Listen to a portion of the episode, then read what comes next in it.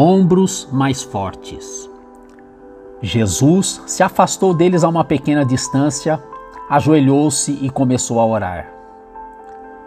Pai, se queres, afasta de mim este cálice.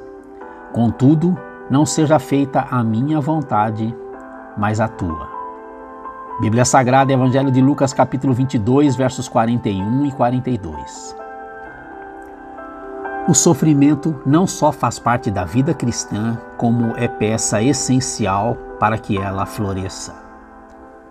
Alguém disse que a vida é como um piano. De certo modo, teclas brancas representam a felicidade e as escuras a angústia causada pelo sofrimento.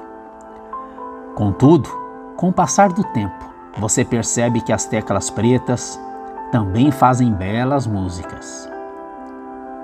Pessoas que pregam que a vida com Jesus é feita de rosas, num suave caminho, estão falando contra a Bíblia, pois ela diz que no mundo teremos aflições e que o mundo nos odiará porque odiou a Jesus primeiro.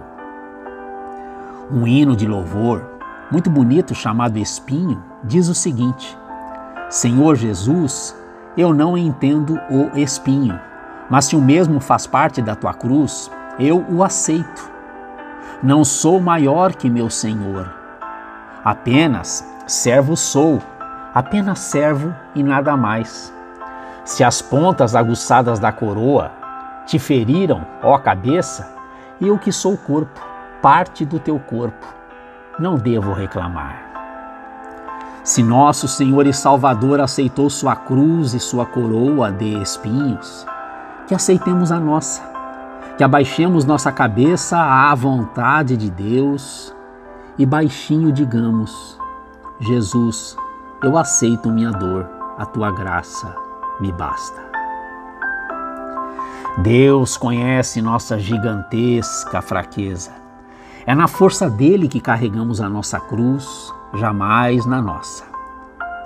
Foi a missionária e escritora Elizabeth Elliot quem disse: nossa visão é tão limitada que temos dificuldade em imaginar um amor que não se mostre em proteção do sofrimento. O amor de Deus é de uma natureza totalmente diferente. Ele não odeia a tragédia, ele nunca nega a realidade. Aliás, Deus se coloca bem no meio do sofrimento. Quer saber como? Pense na cruz em que seu Filho deu a vida por nós.